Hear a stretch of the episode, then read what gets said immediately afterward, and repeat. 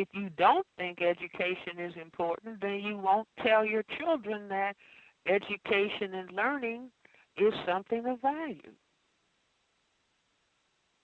So again, everything is related to what are your ultimate goal objectives. You see, and to say that the black population has not been, the black population has been tolerant. I remember being a child and growing up in the church, the older people would tell you, this person is a sissy or this person is gay. And those people were accepted. They were not demeaned and they were not degraded. But when we, you are in a power context in which you want to see black male masculinity go out of business, because you want to see the genocide of a group of people.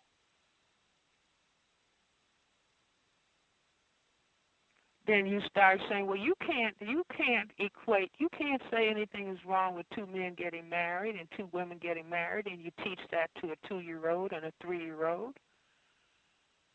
I say that's not correct. And again, it's not a put down. It's saying, no, we want those behaviors that are going to guarantee the existence of black people for a thousand million generations into the future.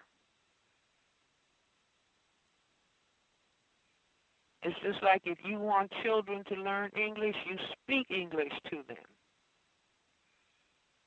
You can't tell children any kind, anything they do with their genitals is okay. You can't do that. But again, you teach relative to what are your long range goal objectives. If you don't care about whether the people have a future, then you say anything goes. You can say it's okay for grown ups to have sex with little children. You can say it's okay for uh, people to have sex with animals. I mean, if it's a question of what somebody wants to do or feels like doing or thinks about doing, well, then everything is okay. See, but w- one thing about the system of racism, white supremacy, it has to be engaged in mass murder. If a tiny minority of people are going to control a large majority of people on the planet, they have to keep killing people. Now, once human life doesn't have any value, then anything becomes acceptable. Let me repeat. If there's going to be racism, white supremacy, domination of a planet wherein the majority of the people are people of color, then there has to be mass murder of people of color. It's just like if a minority has to control a majority, then you bully. You bully small nations. And then you ask why are the children acting as bullies in school? See, why do people think, well, I'm going to go and kill up people in a school? When you if you look at television and then somebody says we're going to go and kill Gaddafi, and then you see a beat up head of state bloodied and murdered, and the people cheer. Then when a child goes to school and wants to beat up and kill, you say, well, what's wrong with the child?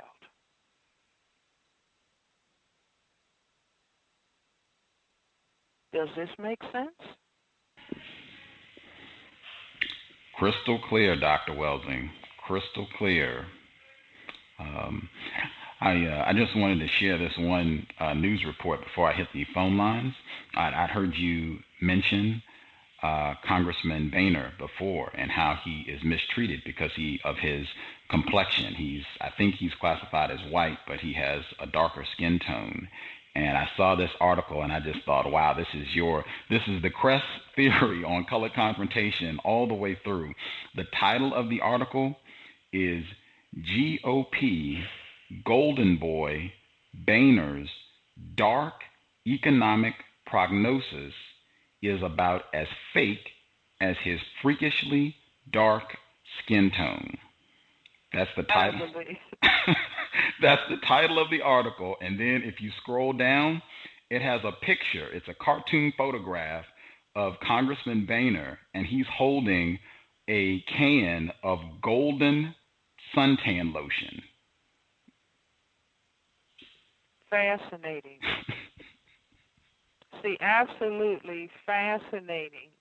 You know, um, Speaker Boehner, uh, you know, is heading up, you know, the make Obama fail or see that President Obama fails. And uh, when I first saw articles commenting about his color, I personally hadn't noticed it. I mean, he just could have been a white person with a tan. But then when I also saw an article after that uh, where he was talking about his family in that there were 11 children in his family, and that four of them, including himself, took their color after their mother. Well, where does skin color come from? And he comes from Ohio, and in Ohio, I went to college in Ohio, and there are many black people who are the exact same reddish red brown complexion as Speaker Boehner. And Speaker Boehner says that his color doesn't come from sun tanning, it comes from his mother. Well, there were a lot of mixed race people from the Civil War area, from the slavery area, families that were white slave masters, white men, and their black offspring were sent to Ohio Now, could Speaker Boehner's mother be one of those offspring?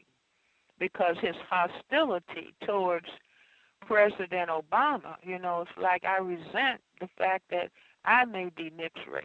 And I always thought that his tears could be related to the fact that when he was in school, growing up in school, you know, if he ever got in front of the class, people would be making fun of him because of his dark complexion, just like your article indicates. Somehow, his color is unnerving to people who classify themselves as white. Because where does color come from? See, it used to be a, a, a bad expression. There must have been a nigger in the woodpile. That just points up the concern about color in a system of racism, white supremacy, which is a power dynamic about the preservation of the genetic recessive state of color, of inability to produce color. So that I you just have to send me a copy of that article. Yes, ma'am. Yes, ma'am. I will fax it to you. Uh, and I don't know if it'll come through in the fax or not, but he in the in the illustration that is beneath the title, as I said, he's holding a container of golden suntan lotion, and it reminds That's me. That's the cartoon, is it? Yes, ma'am. Yes, madam mm-hmm. And the way that they have drawn him in this cartoon, he he has really red lips. It looks like some of the minstrel cartoons. Okay from okay. you know early uh, early 20th century. He's got red lips and his mouth is open and I mean it. Okay. Okay. Yeah. Yeah. Dedication, commitment to uh, preservation of white genetic material. Um, I will hit the phone lines. The number 760 564 nine. Ooh, excuse me make sure I'm giving out the correct number for folks. All right, 760 569 7676. And the code is 564 943 pound. Uh, press star six if you have a question. Uh, person who dialed in 5369, your line should be open. 5369. Oh, yes, um, I'd just like to ask Frances Welsing's, Dr. Welsing's permission to speak as our my elder. Can I be heard? Yes, I'm sir. sorry, I didn't hear you. Oh, I'd just like to request your permission to speak, Dr. Welsing. Oh, you always have permission to speak. I'm not in charge of you. Well, I thank you very much for hearing me, and I just thank you for your life work. And I've been studying you for over the past two, three years and trying to get my friends who are psychology and psychiatry majors to study your work. And it's been an uphill battle, I'll just say that much.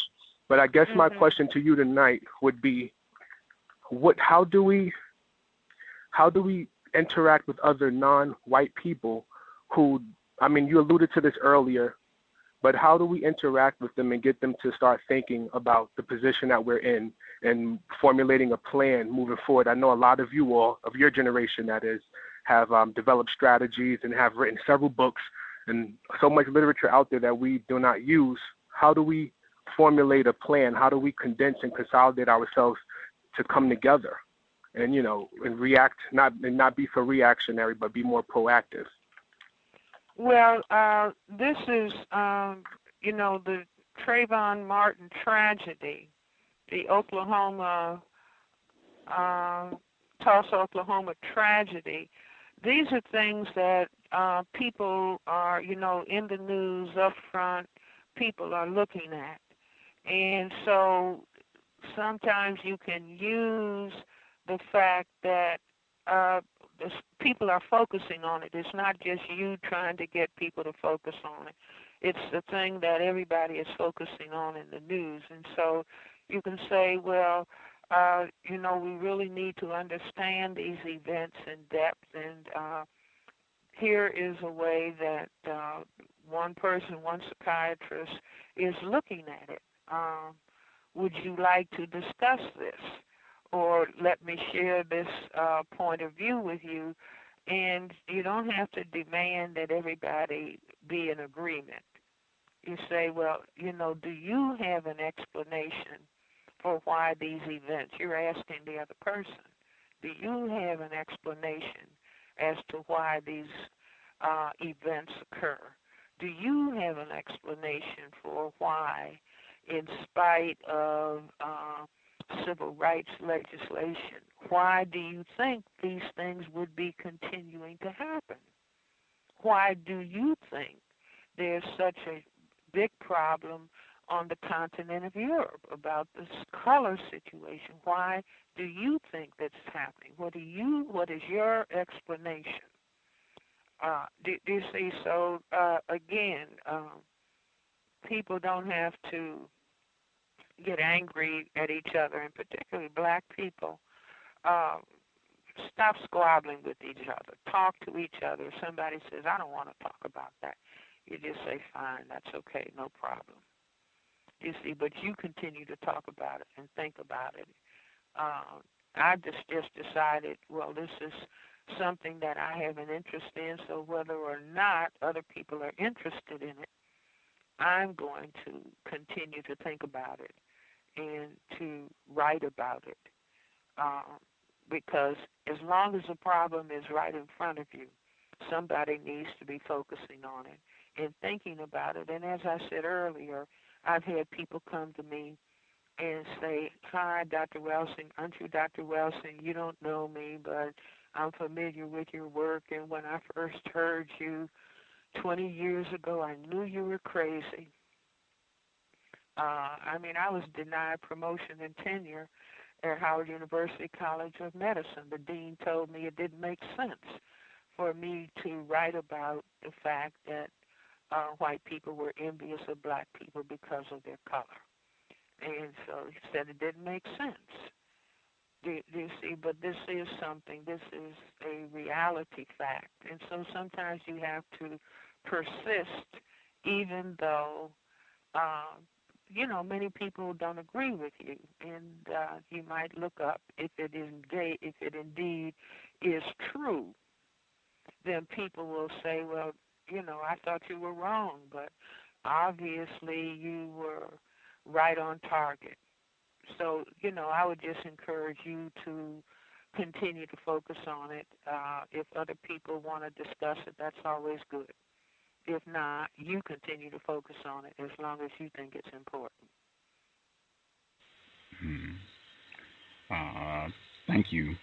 Thank you, caller. Uh, a lot of people dialed in, so if we could just get questions from folks, that would be great. Uh, Pam, co author of Trojan Horse Death of a Dark Nation. Pam, your line should be open. Uh, good evening, Dr. Welsing. It's a pleasure to have you on the show again, on the program. Good evening, good Gus. Um. I had a question for you, something that's been troubling me for a while, and that is do you have any suggestions how to overcome the hostility, you know, the relationships between black women, black on black, um, you know, black women with other black women? There seems to just be a real, Mm. real high level of distrust and fear and antagonism, and um, I would like to, you know, I, that's something that that really, you know, really disturbs me because I think how can we even come together when the women don't get along?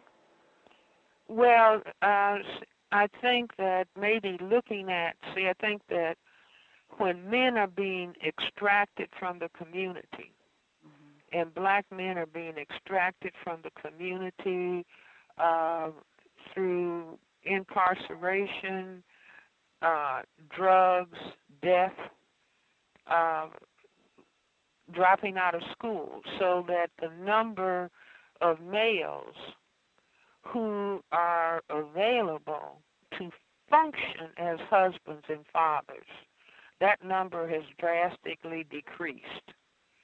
And so you have large numbers of women competing with each other for the lower number of males that are available. Plus, you have a number of males who are being extracted from the community by white females.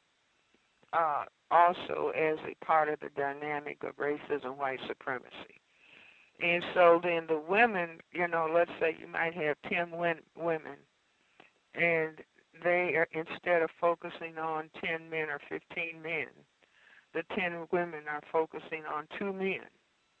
And so then they become hostile and competitive with each other because there are so few. And whether, you know, or not you have an immediate situation of that kind, you have the development of high levels of distrust. These, or people might come from family situations where, because of the fewer number of men and a large number of women, it, you might have a situation where the father is cutting out on the mother uh, because there are just so many women available, and they, you know, I just want to have some contact with a man, and so that causes the behavior of males to shift, as well as the behavior of females. But to the extent that people are able to talk about the war of racism, white supremacy that is going on against black people in general, male and female, and black males in particular, so you understand exactly why it is happening. And the answer is to focus on, instead of the hostility going female to female, the attention is being focused on the system of racism, white supremacy. I had a very interesting experience last night. I gave a talk in Baltimore, and a woman came up to me. She was with her husband. They wanted me to autograph my book